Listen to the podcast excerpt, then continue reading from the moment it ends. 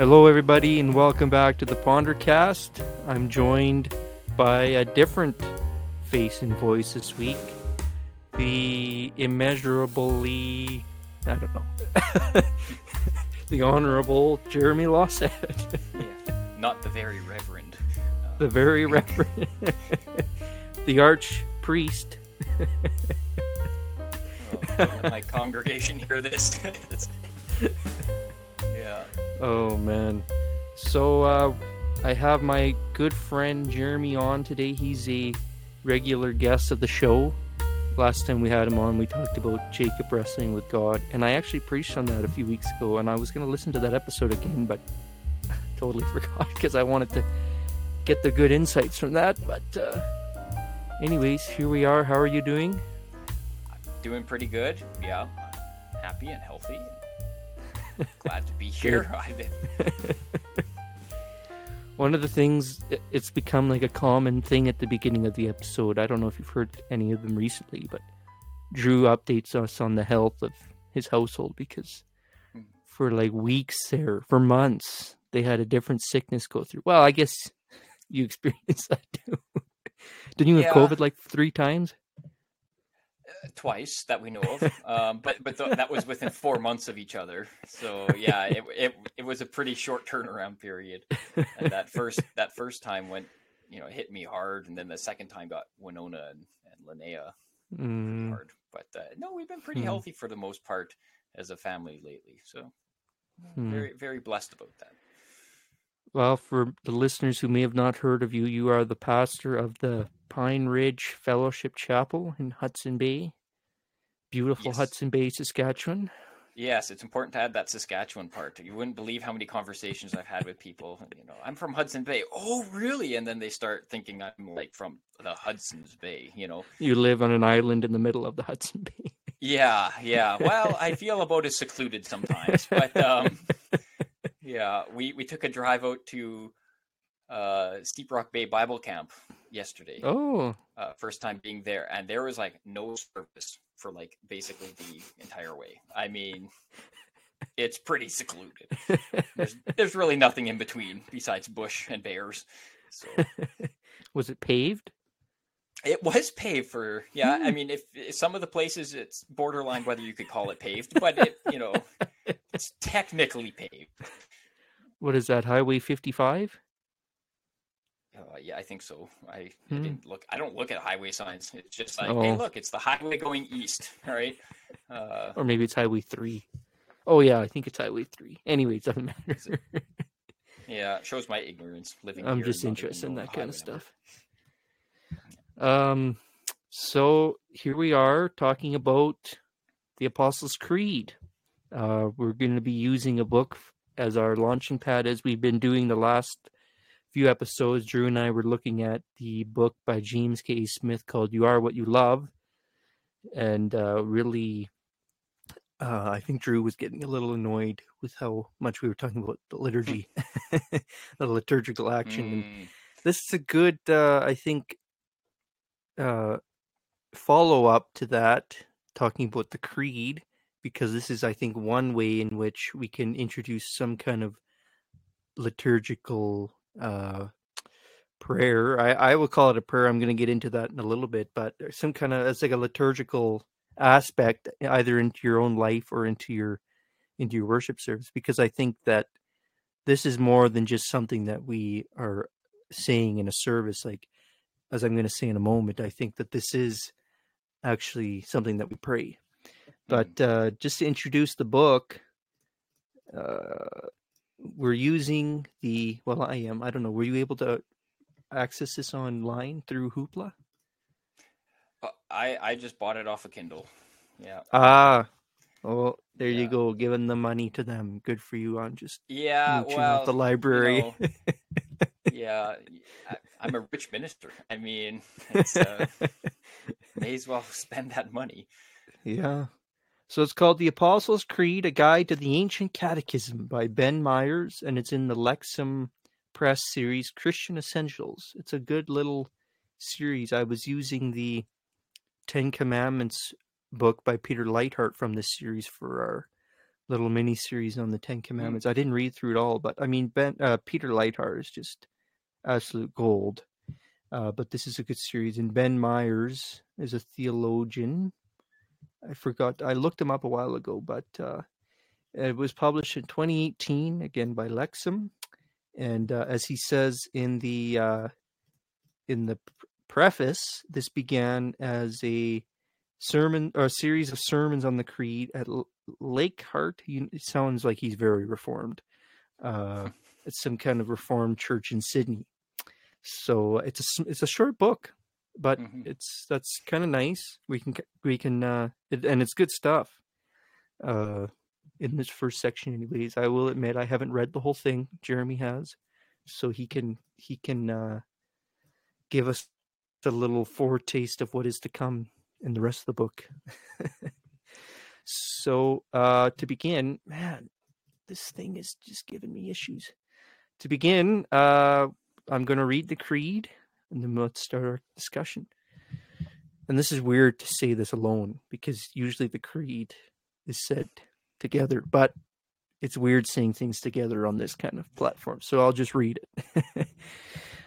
I believe in God, the Father Almighty, maker of heaven and earth, and in Jesus Christ, his only Son, our Lord, who was conceived by the Holy Ghost, born of the Virgin Mary, suffered under Pontius Pilate, was crucified, dead, and buried. He descended into hell. The third day he rose again from the dead. He ascended into heaven, and sitteth on the right hand of God the Father Almighty. From thence he shall come to judge the quick and the dead. I believe in the Holy Ghost, the Holy Catholic Church the communion of saints, the forgiveness of sins, the resurrection of the body, and the life everlasting. Amen. Amen. That's why it's a prayer. because at the end it says Amen. yeah, there you go. That's something I proposed to my. We were doing a bit of a, a four week catechism at my church, and hmm. when we were talking about prayer, I said, you know, there's something about the Apostles' Creed that's a prayer uh, because we say Amen. It's not only a uh, a doctrinal statement. There's something about you know I like that he talks about he he kind of breaks down this first article. We're going to look at I believe in God the Father Almighty, Maker of heaven and earth, and he breaks down every part of that and talks about I. Who is this I? And I like mm-hmm. that, but it it's um I don't know. What do you think about that when I say this is a prayer? You know, I I, I agree with you. I think it is a prayer. Um, certainly, I think it was a, you know, it's it's a confession of faith of of corporate faith, um, but it's hmm. it, it is it, you know I, I read somewheres um, a few few days ago that uh, Saint Augustine uh, kind of he instructed uh, the people that he was writing to to to recite this or pray this seven times a day. Uh, was, was you know part of his instructions. It, it, it's a creed, mm. right? And so just like the Jews would, you know, uh, go with the Shema, um, or you know Muslims with with with various uh, creeds of their own. Uh, so too, uh, you know, the early church kind of thought that this you know, in part at least, was was something that all Christians should be reciting and on a daily basis. Mm. Uh, he wasn't alone mm. in hmm. that. I think he was, as far as I know, or as far as I read, he was the only one to recommend it seven times uh, a day. But uh, this is something that, as you said, it, it was it was really it was held in high regard by early Christians, and I mean, a lot of them couldn't read. A lot of them wouldn't have had access to, you know, the hmm. scriptures anyways and so this is hmm. this is a major litmus test for making sure that you understand what the the orthodox faith is all about hmm. right? and so if you hear anything contrary to this uh, or the nicene creed um you know that that should should be a, a warning sign to you a red flag yeah yeah he says uh, i wrote this book not because anyone needs to be told what to believe but because Christ's followers have everything they need already. Mm-hmm. So, uh, the Christian faith is mysterious, not because it is so complicated, but because it is so simple. And the creed is quite simple, even though uh, it's a little controversial, uh, like the way that we might translate it. Say uh, he descended into hell. mm-hmm. uh, that might be a bit controversial later, but there's just a beautiful simplicity to this, and uh, and when I say that it's a prayer, it's because we're saying uh, we're we're submitting, and this is something he talks about in the book. But he's we're we're submitting ourselves to something. It's kind of a summation of the scriptures. It's a summation of the story of what God has done, the story of redemption. We're recognizing that this is a historical event. You know, recognizing that that this took place under the auspices of, uh, of Pontius Pilate. That there was a real woman who gave birth mm. to the Messiah, to Jesus. So it's really uh it's like a rec it's almost uh you know, if we connected it say to the Lord's Prayer, it's kind of a recognition that that we are we are praying that that this um you know, I was just thinking about like that that uh petition in the Lord's Prayer, uh, thy will be done on earth as it is in heaven. So like the kingdom of God has already been inaugurated and we're really confessing that, I think. And we're and prayer isn't always a an asking for things. It's also a confessing before the face of God, before the throne of God. And uh, and there's something about the I there where why why isn't it we? You know, why mm. why wouldn't it be mm-hmm. we believe? But it's it's the it's it's me submitting myself kind of uh, entering into the great body of believers where we be, we become the I together. I don't know what what we, how would you respond to some of that? Yeah, I, I mean, just call I, me a heretic.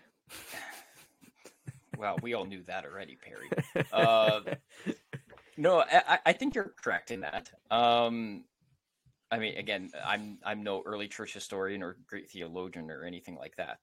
Um, but you, you pointed out that you know it's it's this personal confession, um, essentially, and entering into a corporate faith where everybody ought to be confessing the same, you know, the, the same set of beliefs. Um, mm. You know this, and uh, uh, you know he points out in the book that that the um, the core of this was used at baptisms mm-hmm. in the early mm-hmm. church. Mm-hmm. Um, and so, I mean, that very much makes sense, right? While each individual uh, being baptized has to confess this, you know, uh, you know, throughout the baptismal uh, ritual. I mean, it wasn't quite exactly like this. I think that came into, you know, this, this is. I think. Do you guys recite this at baptisms in the Anglican Church? I yes, know some churches yes. will recite this. Yeah. So we, it's like a question and response. So it's like, yes. do you believe in God the Father? I believe in God the Father. So it's kind of that's how it's done at baptism, but uh, normally we say it every Sunday. Mm. So the way that, just to be accurate here, in the Book of Common Prayer, which is where I read this, this was from the morning prayer office. So you say it morning and evening prayer. Mm-hmm. In the Eucharistic, uh, in the communion service in the BCP, it's the Nicene Creed. Mm. Whereas in the newer liturgy, you have the option in the Eucharistic in the communion service, you either do the Apostles' Creed or the Nicene, mm. and a lot of times people go with the Apostles because I think it's just shorter and uncomplicated, less technical. Yeah. So um, right, and they serve different purposes, right? Those 2 mm-hmm. So. Mm-hmm. I mean, he says in here that the Nicene Creed is a uh, kind of a development of the yeah. Apostles' Creed. Anyways, it's yeah, it's not like it's doing something different, and I like that he argue, he makes the point that it's not something that was just put together by a church council, the Apostles' Creed. It kind of grew organically. Yes. Yeah. Well, and and that's where the uh, you know the whole uh, he points out that there's this um oh what's the word I'm looking for here this idea this concept that it was I mean there's 12 lines and so that each of the or the, yeah, each of the right. apostles kind of contributed a line, which I mean, there's no evidence for that whatsoever. But um, but yeah, you're right. It's a it's a grassroots type thing. This is this is a common, I mean, I would say a common person's creed, but it, it, it was something recited by all Christians in the early church, uh, or at least the vast majority of them. The Nicene Creed was developed, like you said, out of this, but it was more in response to you know Arianism? And so they had to Mhm. flesh things out, and make it more technical. Yeah. Yeah, exactly. So uh when we think about th- when we think about the fact that it kind of uh grew out organically within the church, that sounds to me like there's a there's a tradition Hmm. that's been formed from the church that has been handed on to us and i'm comfortable saying that i'm comfortable saying that uh, there's tradition that we should submit ourselves to uh, not well i guess i would i would probably be a little more comfortable saying if you have if you can't say this then uh, maybe you need to rethink a few things about your Hmm. about your Christian, about your, uh, yeah, about who you are as a Christian, and I and I wouldn't necessarily say that to people who who would say no, let's read. I don't know. I would say I would probably want to say that to a lot of Christians who might push back on this, especially people who say all you know, it's the Bible. All I need is the Bible. Hmm. So, Mhm. how, how would you square this with the? I'm putting you on the spot here. Yeah. So, I will forgive you if you don't have an answer. But how would you square this with that the idea of sola scriptura, the the, the creed, and the, and the importance of the creed? Right. Uh, so uh, first of all, nothing in the creed itself, in my understanding, is contrary to anything that I Hmm. would declare as sola scriptura. Um, I have been doing more, you know, reading, listening, um, kind of research into church tradition, and uh, you know, I have a I have a much healthier appreciation for it now than I did a year ago. Um, because I mean, for the first you know roughly four centuries, there wasn't a unified you know uh, unanimous canon of the New Testament even. Um, Mhm. So I mean, the vast majority of early believers, I guess all early believers, really did rely on church tradition being passed down from you know bishop to bishop and, and so on and so forth. Uh, um, you know, they, they they relied on that. I'm not saying that you know you know the commonly held belief that you know Constantine and the Council of Nicaea just kind of you know, randomly selected all these books and and well that's the New Testament. No, they, they were recognized prior to that. It was just that they were officially Right. you know uh, Exactly. yeah but um yeah so so anyways uh, the so i don't have any problems squaring it away with sola scriptura um and Mm. and nor would a lot of uh protestant churches that would hold to sola scriptura i mean the anglican church traditionally is held to that i believe presbyterians uh, and well, they would res- Not not to the not to the that phrase, but no but essentially to the to the idea that to the idea of it that's what Yeah, I mean. but yeah. they would have no problems reciting the apostles creed right. um Well, and I'm not uh, I'm not trying to pit.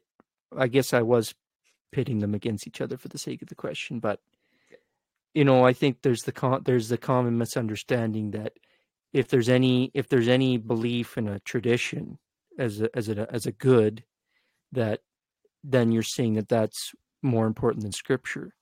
Mm, Uh, but I'm I'm saying that that or I believe that that this creed and there's and there's all sorts of other good tradition, but particularly the creed that come and I think he says this in the in the introduction that it's a guide. It's like uh, it's a it's a really really helpful guide to mhm. reading and interpreting the scriptures to keep you within the uh, within the Orthodox Catholic understanding of Scripture, within the within the the way that the church has always read Scripture. Like the way that we read Scripture is in itself tradition. You know, like he mentions some of these early heretics, heresies like Mhm. Marcionism, Gnosticism. Mhm. Obviously, you can read the Bible on your own and come up with all like it's not just you read the Bible and you're gonna necessarily come to the conclusion that every you know it you're not going to necessarily come to an orthodox conclusion Mhm. because Mhm. uh you, we read the scriptures in community Mhm. So, and I'm not trying to pit that against sola scriptura. I'm just saying that even that is a tradition. I don't know. This is maybe we don't even need to be talking about this, but I think it is somewhat important to maybe wrestle with those kind of questions about tradition and and how that and and so to say that the way that we interpret scripture even is tradition i'm not saying that that's you know we're not trying to shove things into into the scriptures what they're what they're not saying we're not pitting our tradition against scripture i believe in the reformation i believe in mm-hmm. in uh always bringing ourselves back to the scriptures and i think that it's the, this creed and the nicene creed that are really helpful guide in bringing us back to the scripture. Yes. Yeah, no, I, I agree. I think that um well, I, then we're I done. a lot of people well yeah, there we go. Yeah. I think a lot of people do straw man it, right? They they they hmm. try and set up this dilemma of it's either tradition or sola scriptura or whatever the case may be. And it's it, that that's hmm. obviously not the case. Um, certainly there's times and I mean you can find this kind of traditional if you're just talking tradition in general um, you know, a lot of Baptists would follow, you know, the 1689 Confession of Faith, right? I mean, they, they hold to that, you know, pretty strongly. They wouldn't say that they hold to it, you know, unswervingly or inherently, you know, in comparison to sola scriptura. But I don't see anything different, you know, if you're holding to the various confessions of faith uh, that your your denomination might hold to, how that would be any different than you know holding to a early church creed at that, right? Like the Apostles' Creed or the Nicene Creed, uh, which I think hold precedence over you know confessions of faith from mm. the 16th century, 17th century. Um, mm. That's mm. just my personal opinion. Hmm. Uh, I also think that mm-hmm. you know a lot of churches that would say that. I mean, there are. I mean, I'm part of a church that that would probably, you know, uh, in terms of the conference, reject a lot of creeds. Right? We don't hmm. hold a lot of creeds, um, and yet so, so I mean, in some ways, people think that they're just rejecting tradition. I've heard that you know numerous times, not only within you know our mm. conference, but you know in general. I grew up kind of low church, evangelical, and so, but at the same time, they hold to, as you said, various traditions. Well, we've always done it like this, so um, they just place their own traditions that go back, you know, maybe fifty years, um, and, and, they hold to those pretty strongly. Uh, so I think mm. that there needs to be this recalibration in, in those kinds of churches to understand that there's traditions that we can trace back to the very early church um, in terms of you know confessions of faith that are very important for us to to know and understand because as you say they do keep us within the confines of orthodoxy hmm. um, you know when we when we not only recite them but when we actually believe in them hmm. yeah uh I was thinking about when we were preparing for this episode. There's this uh, really good free magazine from the Evangelical Fellowship of Canada called Faith Today. Do mm-hmm. you get that? We don't get that here, but I remember mm. I grew mm. up in E Free Church, right? Um, and so we, yeah, I remember seeing that magazine. I don't think it's the E. It's the Evangelical Fellowship. Yes. Or what is E Free? evangelical free, but but they were oh. closely associated, so we, we would get. Oh, I see. It was my okay. Point, right? Okay. Sorry, uh, and and and at Nipawin Bible College, right? That's oh yeah. we got uh, that magazine. So it's like the Canadian well. uh, Christianity Today. It's really yeah, it's a really good magazine for free. I'm I'm, yeah. I'm saying for our listeners, you should get a mm. copy of this because it has some good stuff. But there's an article in here for this month called "Why Aren't Canadians listening to Christian leaders, the changing cultural current. And uh, I didn't get to dig into it because I just remember right before we recorded that I saw this and I had skimmed it. But. I thought this might be an interesting thing to think about in regards to the creed, especially when he talks about in here believe the word believe. I believe. Mm. Um, there's something about the creed where we are we, where the church is saying here's a helpful way here's a helpful rule of life i think he uses that uh that phrase here's a helpful way for you to say despite everything in the world despite everything i might believe i'm submitting myself to what the church long ago, those who have inherited the uh, deposit of the apostles, I am submitting myself to this, despite everything that's going on. And uh, so he, they just, uh, I think I must have misread. I thought they meant Christians, but I think just Canadians in general are no longer Mm. listening to uh, to Christian leaders. But I also think there's a lot of uh, Christians who, you know, we are our own pope. Uh, I think that's sadly one of the. I'll say it. That's sadly one of the uh, the realities of the Reformation is that we all have become our own authority, and so there's um. So I think the creed can help us create that sense of the church, the church in general, having a sense of authority over us. Like that is just really a hard thing. And he does talk about, uh, oh, Almighty. Yeah, I think that might be uh, something to talk about here too. Like hmm that God is the one, God is Almighty. I mean, I'm not saying yes, let's submit to the church for the sake of the church. It's because of the authority that the church has received from God. Like it's it's it's uh, the the place where divine revelation has been given, and uh, this is. But it's so hard to talk about the authority of the church, uh, because we just have like what what where do we get the authority of the church? Who keeps who holds that all together? And maybe that's something worth discussing later on when we talk about the Holy Catholic Church later at the I, end I of the creed. I was just going to say that. Yeah. So I think, what- I think that's a relevant discussion, certainly for that. Yeah, week. so let's uh, come back to that then later on, if I remember. um, but believe. Uh, anything you want to say about that? Uh, that word, I believe. Right. So uh, there's, I mean, there's a whole bunch of different ways that you can interpret believe, I mean, or faith or trust. You know, all these words kind of get thrown together and and used Hmm. in the same way. But uh, I, I think that Hmm. some, Hmm. some nuances, some nuances is necessary there. Uh, a lot of people um, would say believe is, you know, just this, this. Um, you're just mentally agreeing with something, right? So Mhm. like, you know, I, what do you believe in Santa Claus? Do you not believe in Santa Claus, or or whatever the case may be, right? Do I believe that I'm going to get a paycheck at the, at the end of this month, uh, so on and so forth, right? And and so, you, you know, there's this mental um, component to it, but there's also this active.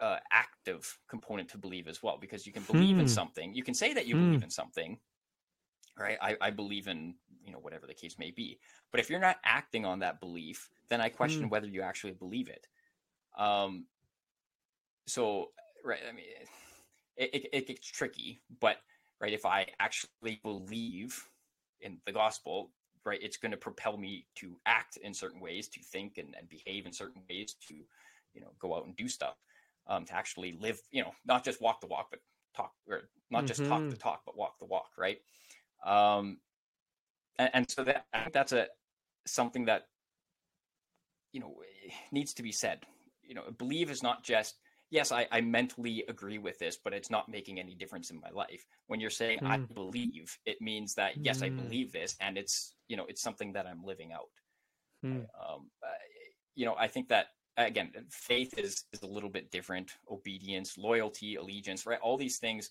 that they mean slightly different things but you can find those concepts within the pages of scripture Hmm. um, and so you know it, it's not just that the early uh, you know uh, church the apostles were saying well i believe you know that jesus christ is is king it's like yeah i believe it and now i've sworn loyalty to Yeah. jesus christ as king right and they were willing to die for that right Yeah. Um, Absolutely. Yeah. right and, and and they were unwilling to change the way that they were living right even under direct Hmm. persecution right if you just mentally ascribe to those things right but it's not making any difference how you live yeah of course you can be Mm. like okay well i'm not going to go to church anymore but i'm still going to believe these things in my mind right um Yeah. they were like yeah i believe this and i'm not going to stop going to church and, and fellowshipping with I mean, fellowshipping with fellow believers and stuff like that right i'm not, Hmm. not i'm not willing to do that um, and, Hmm. and so there's this this correlation between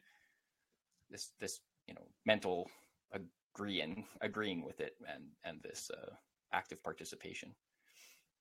Yeah, that is really good to point out, especially when you think about this being a uh, the confession. Well, we we call it the confession of faith, and something that was said during uh, before baptism. hmm You're renouncing. You're essentially, by implication, re- renouncing everything else hmm and saying, "I am." By and then entering the water and entering naked.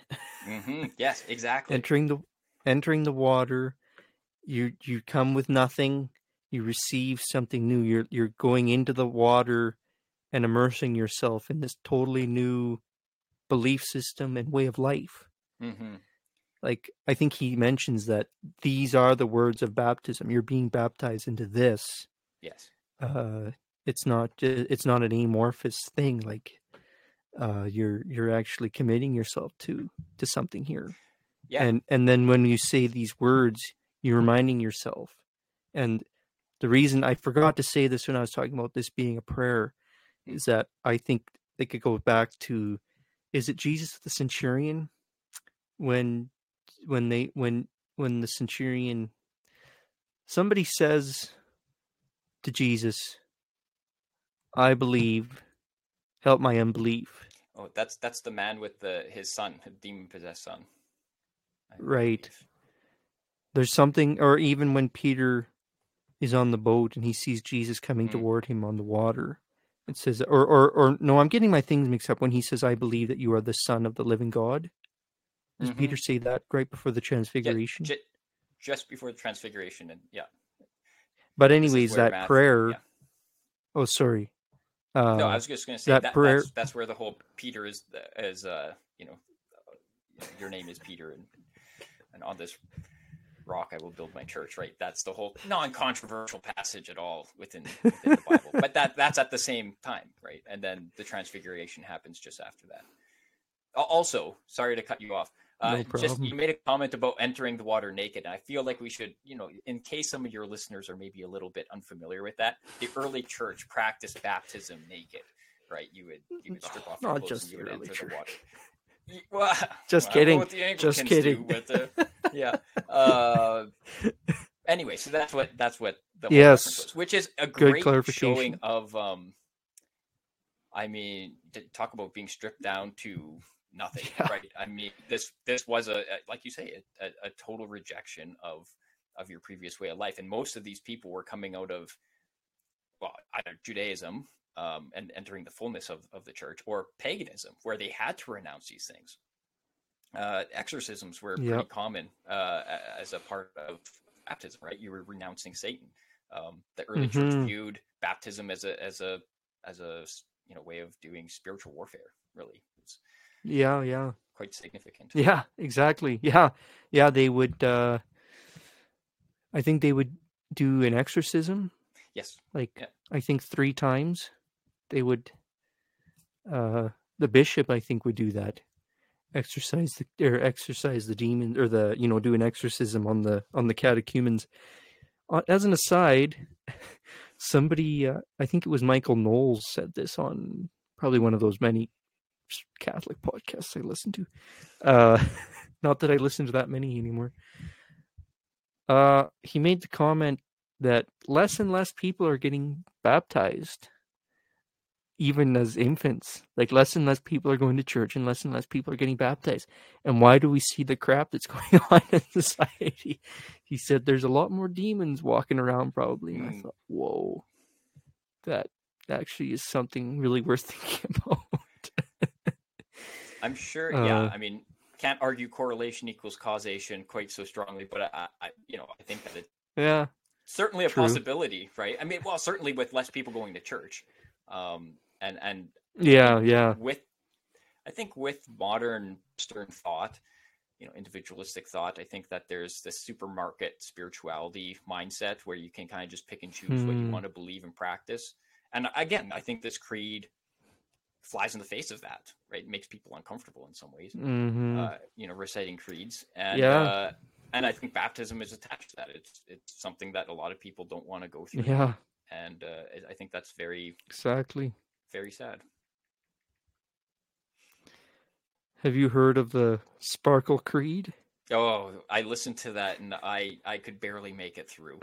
Um, but then again, right? Uh, so you have creeds are not simply these, you know, conservative Christian or conservative religious, you know, phenomenon, right? Creeds are part of, you know, everyday life. I mean, you you could argue that uh, if you're marketing beer or something, you have some kind of a motto, right? And and that motto becomes your creed. you know, Yeah. Nike's creed is just do it, right? Or whatever the case may be. Hmm. hmm Yeah. Yeah, the Sparkle Creed, it's um I'm trying to find it. It's hard to find the words to it. I do not want to listen to it again. I've listened to Yeah. it twice and It was hard. don't make It me was- listen to it again. Yeah, I don't even uh, want to tell people where to find it. Um, although I'm sure that I believe in the rainbow spirit. oh, here we go. I, I believe in the, I believe in the non-binary whose pronouns are plural. see. Okay, let's stop. I there. believe I don't believe I don't believe in this. but let's stop right there. I that that, whole sparkle creed nonsense. I don't even know where that started or why. Um, well, I know why, but I don't. Anyways, uh, it's that whole- inclusive. I know it's idiotic though. Um, the Apostles' and her- Creed is inclusive. Well, yeah, and this this sparkle creed is it's it's just deeply heretical in every way fashionable. Uh, but that whole whose pronouns are you know not and the non non-binary God, right? That exactly contradicts the beginning of the Apostles' Creed, right, where it talks about you know I believe in God the Father, Yeah. which I mean I, I get it, right? That's that's going to be controversial to some people. Um, Yeah. and, Absolutely. uh, I, I, I mean, I can I can sympathize with some of it, right? If you've had a very poor father figure or an absent father figure, right? I mean, this I can understand how that's that you know can Hmm. get a little bit uncomfortable for some people, uh, but I think our culture has largely painted fathers as you know this this power figure to be toppled. Um, Hmm. right most most television shows paint the father as being an idiot a bumbling idiot or some abusive type person right i mean very few tv shows ever paint fathers as a positive hmm influence Yeah. and that's yeah. not at all the the way that you know christianity operates right god the Mhm. father is the complete antithesis of this he is wholly loving right and and forgiving and merciful right? And and that's what we're proclaiming right? And then just to take a shot at those other people who say god is non-binary right? Well are you you know th- they're just ignoring god's preferred pr- pronouns here as uh, he him. So that's how Yeah, I, uh, exactly. As uh, he's revealed himself in the male with the male with male pronouns, but obviously he transcends gender. Since like it's just it's just so obvious because Yeah. if we're made in the image, if if male and female is the image of God, then obviously he's both and neither. yeah oh um, absolutely yeah So I'm glad that he brings that up. I'm glad that he Mhm. discusses that because that I think oh, we can't just stop at yeah, you may have had issues with fathers, so this might be hard for you to hear. Therefore, God, you know, you can dis- despite the bad relationship you've had with your father. I told you know, I totally empathize, not necessarily sympathize, but or no, em- uh, sympathize. I mean, I totally sympathize. And uh, but God is bigger than that. God is a greater Father figure than that. Uh, he he is also a motherly figure, but yeah, uh, Isaiah paints you- him we- in, in but he- light. man. yeah, even Jesus takes on some motherly quote. Like he says, "I I want to bring you in, like uh, doesn't he talk about like I want to bring you in like my brood, like the Yeah, mother like hen? a mother hen. Yeah. Yeah. So, um, I I really appreciate that he brings that out, but also to say that Jesus or God, uh, the God of the Father is a Father because Jesus is the Son, Yes. and there's exactly. that that that uh, Trinitarian uh, relationship there. Yeah. And uh, um, and to think about the fact that, like you say, he's benevolent Mhm. uh, and this was one of the things that distinguished Christian belief from ancient pagan ideas about the gods. The fact Mhm. that the Bible uses the word father without any connotations of gender. He says that early Christians took great pains to, sh- to demonstrate, to show that, Yes. and uh, and that this distinguished Christian belief from ancient pagan ideas about the gods because you had Zeus, you had all these crazy gods Yeah. who are just nuts and Mhm. uh and yet they're you know they're gendered they have they have you know they procreate they uh but but god is beyond that god is transcendent from from even gender yes. Yeah. or or gender is i mean all this language it's it's uh like drew and i like to joke it's tricky language uh but i mean that's the reality of christian theology these first uh christian uh writers and theologians. Like i've been working a bit through maximus the confessor and his uh work uh, it's like a it's called uh on the cosmic christ or something and you know that it that was what we looked at at that that uh, conference i was at at the end of may was this theology of like um that god is not that god is not this but this is where we you know it's kind of all paradoxical it's all mysterious uh Mhm. but um anyways that has nothing to do with god as father that but they were careful to differentiate the god of the gospel from the gods of greek and roman culture the pagan gods are many but the god of israel is one Mhm. So he- as he says the true god totally trans- transcends god and the body there was a Mhm. book i read this spring called women and the gender of god and i need to reread it because i really did not understand the argument that this scholar was trying it just came out last year it's like a big thing last year came out from Mm. Eerdmans written by amy peeler who's a professor at wheaton new testament professor she talked a lot about mary which was actually really good it was i thought that was good stuff you know that that god didn't uh didn't like commit i don't even like to say this but god didn't commit you know like cosmic rape or sexual Yeah. assault on mary like it was very was, synergistic was and uh, yeah good point yeah it's a really good point so i still don't understand the argument that she was trying to make in regards to the gender of god but Mm. uh it seemed like she was um trying to say that you know since women are created by god they're equal in the eyes of god they have value they have meaning and i'm thinking in this day and age do we really have to say that Yeah. but uh That's I guess a it's- I controversial guess- thing to say at all. well, and that's the thing. I need to go back to it and and see. Okay, what what is you know what discussion is she entering into? Like, there's something going on in the U.S.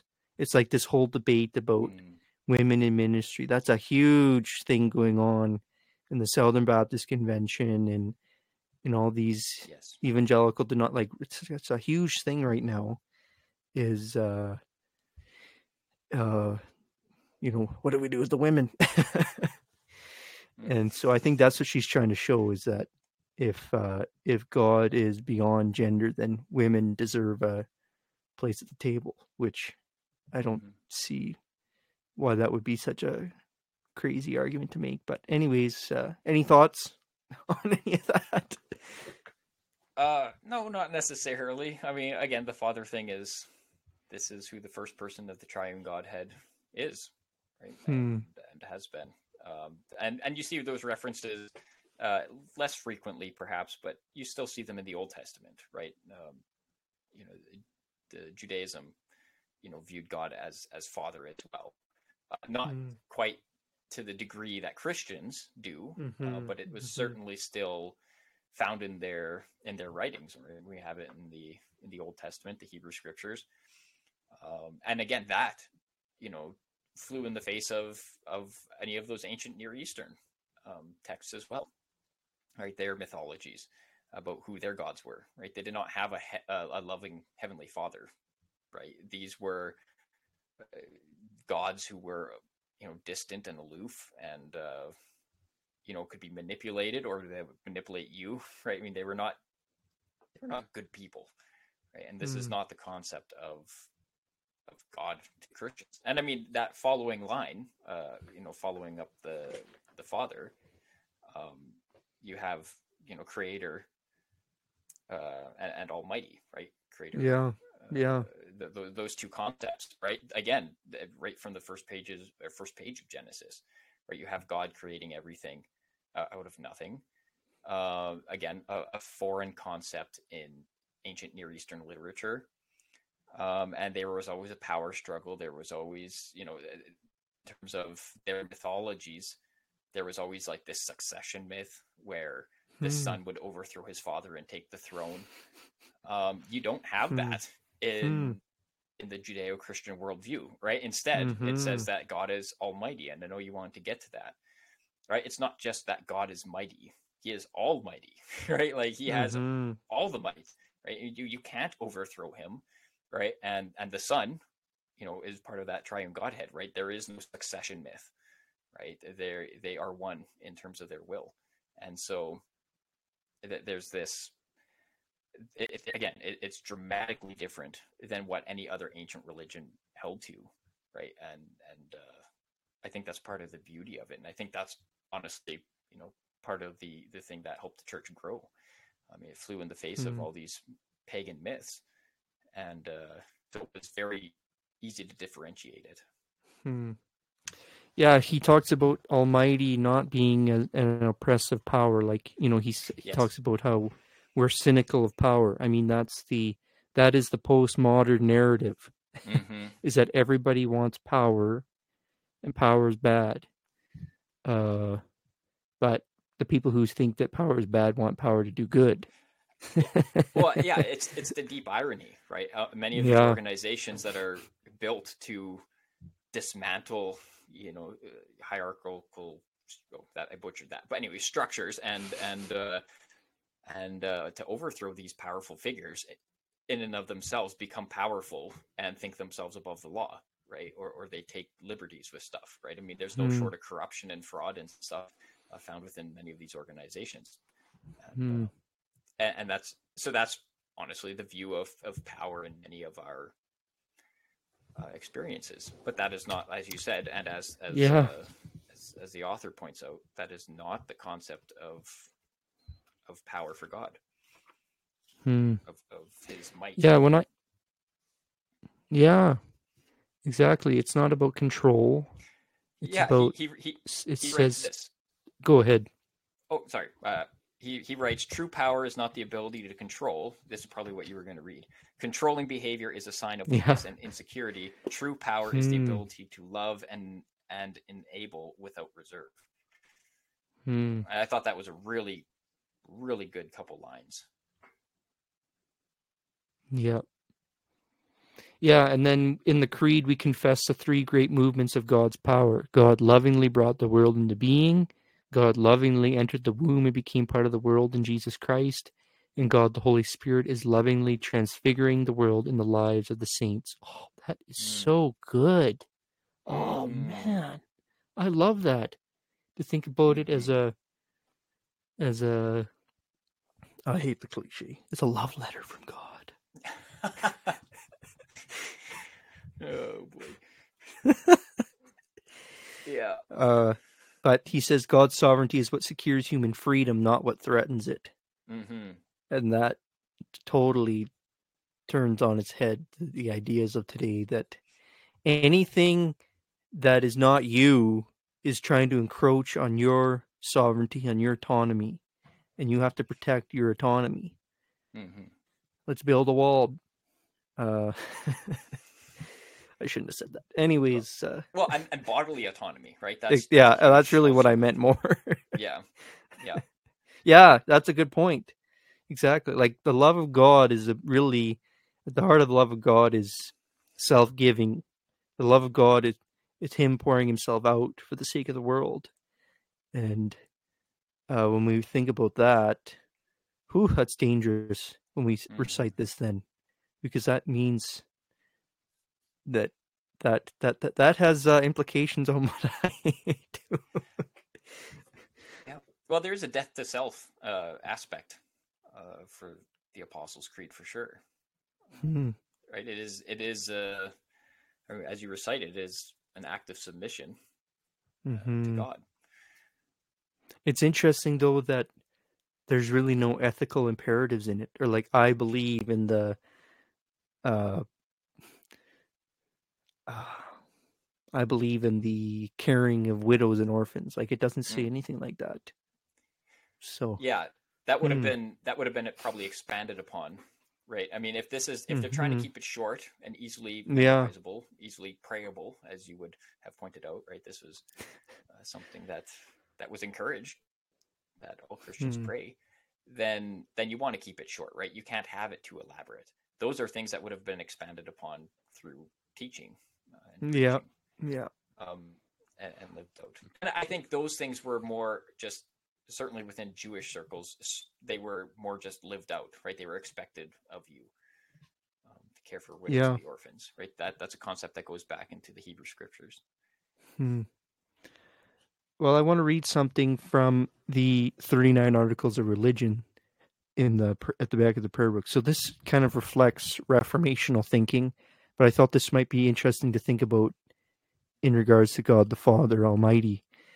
So it's this is Article 1 of faith in the Holy Trinity. There is but one living and true God, everlasting, without body, parts, or passions, of infinite power, wisdom, and goodness, the maker and preserver of all things both visible and invisible. And in unity of this Godhead there be three persons of one substance, power, and eternity, the Father, the Son, and the Holy Ghost. Yeah, that's a really good summation of the Trinitarian theology there. But what I wanted to highlight was this one living and true God, everlasting, without body, parts, or passions. So essentially, or maybe in a different way, he is immovable. Uh, and that you know again using that language that that that that phrase negative theology god is not god does not have emotions. Mhm. so it sounds like he's a stoic. Uh when we talk about him being almighty you know he's just or the, the maker of heaven and earth is he just sitting out there? No what we see in the rest of the creed is that even though he's without emotion and even though he's the creator of emotion but he's beyond emotion he enters into it Hmm. you know he's not a stoic determinist Yeah, Yeah, he's not. It's not deistic, right? Which is this is exactly what deism holds, right? God created everything, you know, wound it up, and then sat back and watched. Right? He, he doesn't he doesn't enter his creation. Well, that's that that is not at all, you know, what Christianity and the creed, you know, proudly proclaim. Um, right?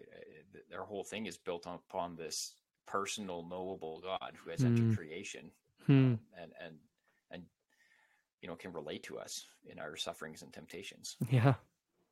Yeah, so when we talk about him without passions, I think we I think it means that uh nothing nothing has power over him. Nothing affects him like like things affect us. Mhm. Because he is sovereign, he is able to to not be like we are changing. We are not static uh, but God is, and yet He chooses to. But he, he allows Himself to be affected by the things of the world, like the fact that Jesus now is a human, and He has holes in His hands and His side. uh, we can still declare that God is without passion, because uh, God has not changed in his character, but uh, has but has decided to enter into these things, and even it decided to to, show you know like in uh, in Genesis and maybe a lot of the Old Testament, you know, like it says the hand of God, the back of God. Well, mm. I thought he didn't have a body or parts, but he enters into those kind of things because that's the weird thing to me is that if we're the image of God and we have a physical body, but God doesn't, so what was the basis for our physical body? you know, I think that's yeah, a bit of a conundrum. That's a different diff- that's a different topic, you know, uh, which yeah, we got time. right? Yeah, exactly. Im- well, the image of God, right? Like, what is the image of God, right? Well, it's not it's not a physical representation, but again, you just pointed out God does not have a body, uh, in the sense that we have bodies. Uh, hmm. You know, certainly not in any material sense, um, because that would make material eternal as well, and this is something that we as as Christians, you know, deny You know, the material world is not eternal; it is created by God.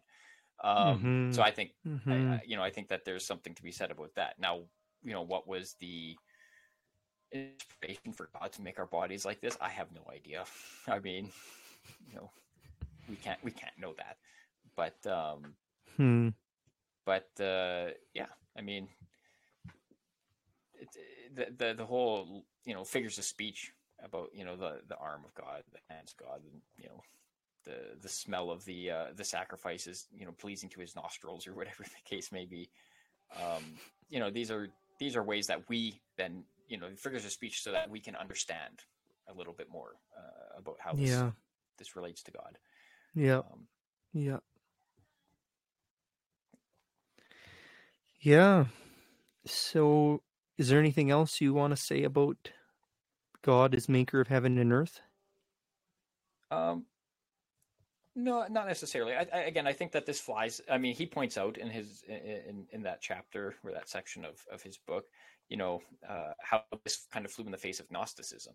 Hmm. Um, how how the Gnostics, you know, viewed the physical, the material, as evil, right, and as created by some evil, you know, God. You know, the the God of the Old Testament was different than the God of the New Testament. You know, this kind of Marcion idea and the Gnostics viewed then everything physical as this kind of evil thing to be avoided. And I mean, again, right from page one in Genesis, right? It, no, it's it's God, the same God that you find in the New Testament, yeah. right? This triune God who creates all yes. this and declares it to be good. Yeah, be very good, right? Hmm. And uh, so material is not, you know, it's not something to be hated or you know to be necessarily avoided. I think that certainly the danger in in Western society today is we become so obsessed with the the material things yes. that yes. we neglect the spiritual things, right? So it's it's become inverted from Gnosticism in that way. Yeah, yeah, um, absolutely. But you know, but they they go walk they walk hand in hand. I mean, that's you know, what does that, that's how God created this world to be. Well, like the physical and the spiritual, mm-hmm. right? Um, like there, there's just as much a physical reality as there's a spiritual reality. Mm-hmm. Um, and and and it, you know, we need to pay attention to that. So just yeah, God created you know the heavens and the earth. Mm-hmm. Right, that means He created everything. That was that's that's an ancient expression. I mean, they didn't have a word for universe, but this is how they would ex- explain it, right? The heavens and the earth. Um, and so that kind of again just rejects any gnostic ideas about the physical being being bad hmm. evil and you find this in, in, in cults today right and hmm. certainly some religions that the physical is still something to be avoided right buddhism is all oh, oh, escaping yeah. escaping the physical right and and you know well suffering isn't really real right yeah and you want to become one hmm. with the hmm. you know this nirvana kind of thing um hmm. you know that there's this rejection of the physical as being hmm. really real. And it's like, well, no, the physical is pretty real. Uh, you know, yeah. if I punched you in the face, you'd feel it.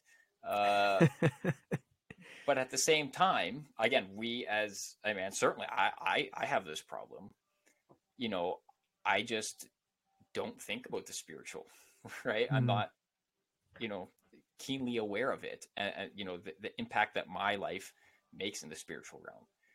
All right, so they both walk hand hand in hand. And I think the the creed kind of gets to that Hmm. uh, throughout it. Hmm. Yeah, I think the Nicene Creed is more explicit about uh, God being the creator of all things visible and invisible. Yes. Kind of a, uh, uh, um, elaborates a bit on what the Apostles' Creed is saying. Yeah.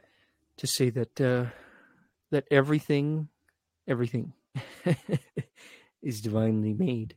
Yeah, I like what you Mhm. said. I was thinking about that our society is very gnostic, but also very material, because hmm there's a major, major push toward fighting climate change, and I believe in fighting climate change, but uh, it's almost turned into, uh, you know, uh, idol, idol, idolatry almost.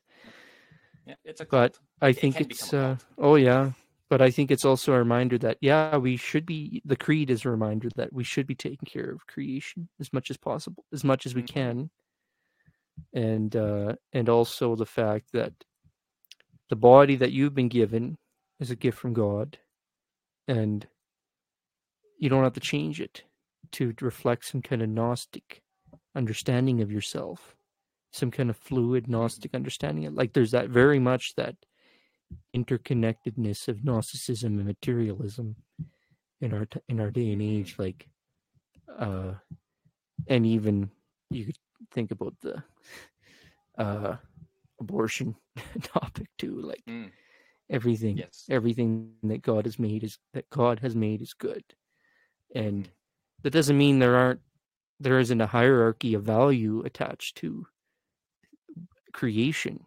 And it, it's just been totally flipped where where it's the it's like nature that has become the top of the hierarchy rather than human human beings. Mhm.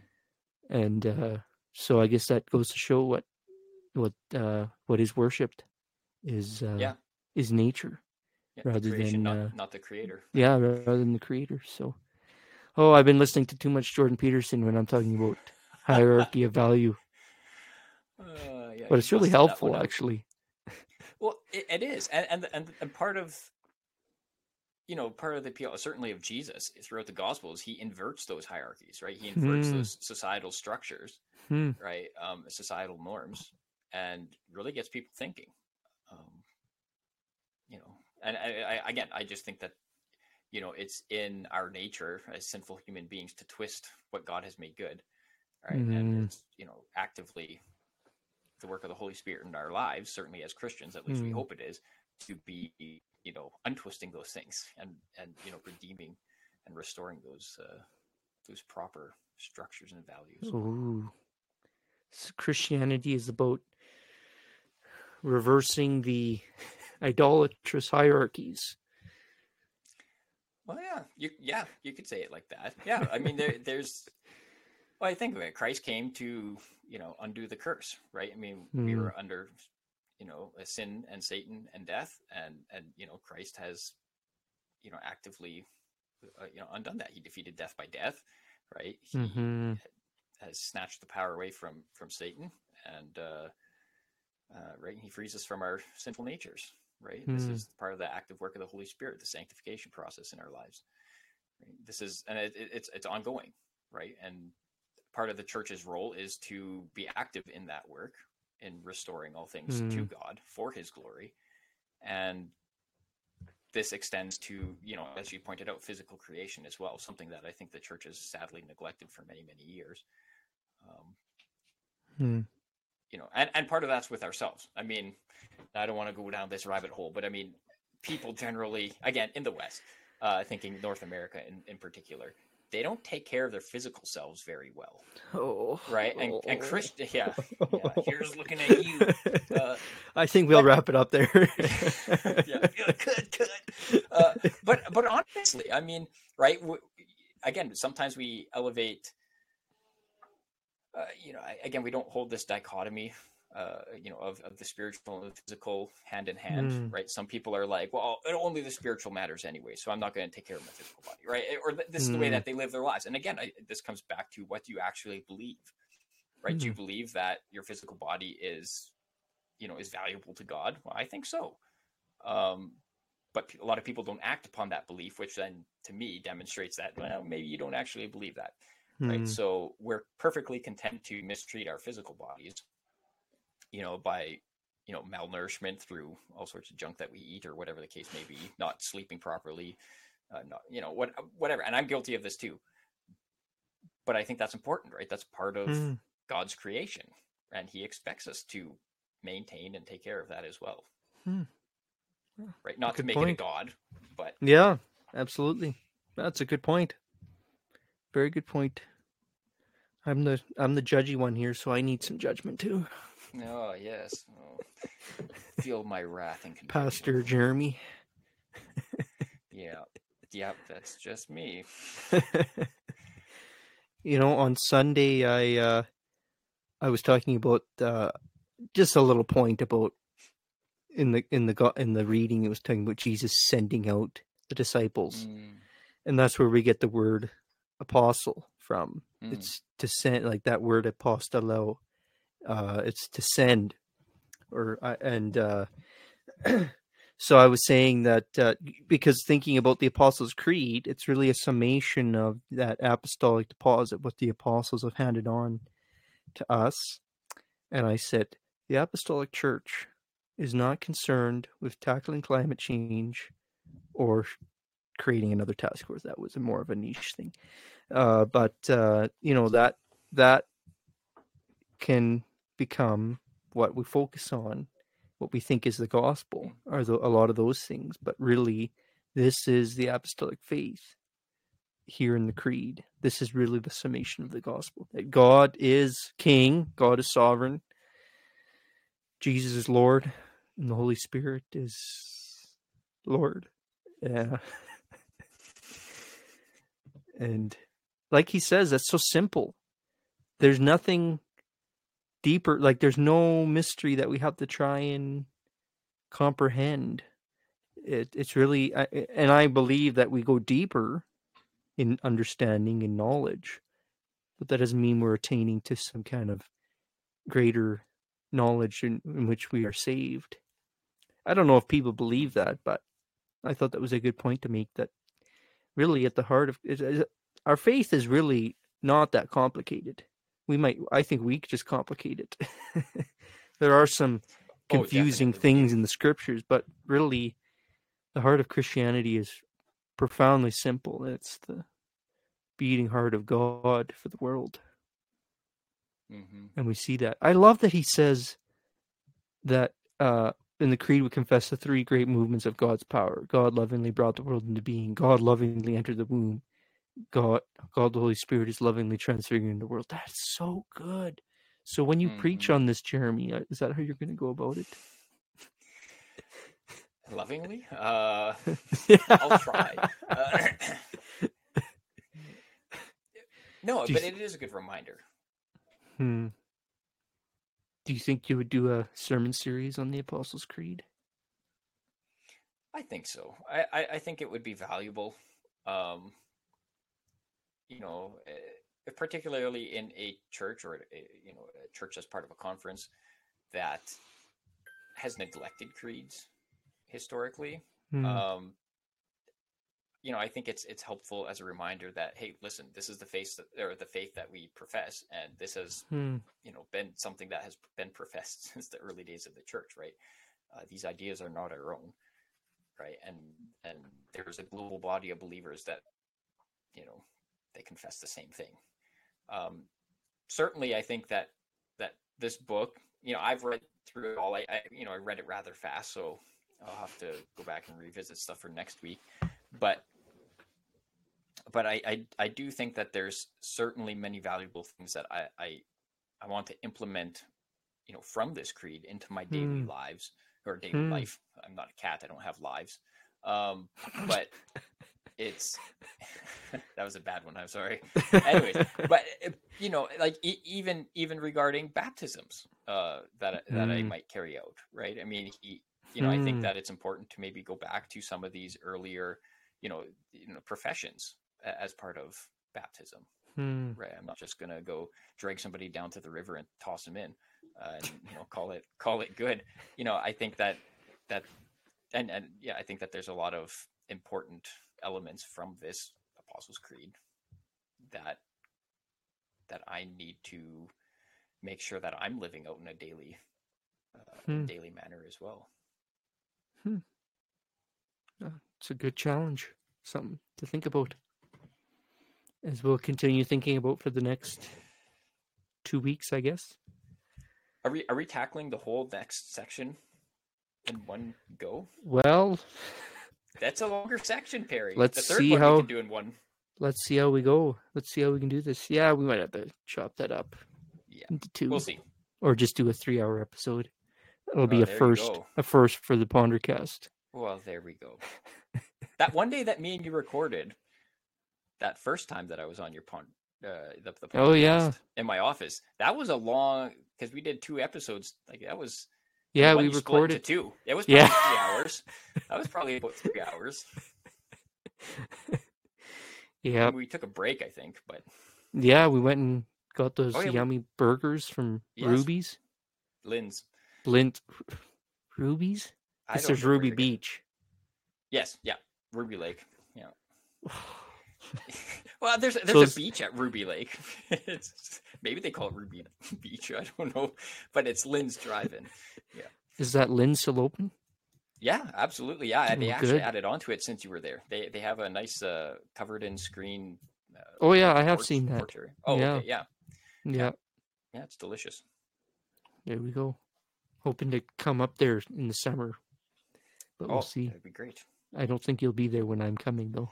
Oh, right. Yeah, I'll be at Stony Lake. Yeah, yeah, yeah. yeah. Well, thanks a lot for coming on, Jeremy, and thank you, listeners. Those few of you who are still listening at this point, you're troopers. You deserve all the rewards in heaven for this, uh, for enduring through this. If I believed in indulgences, I would say this was you. You, Hmm. earned, you earned your indulgence, but I don't believe in that.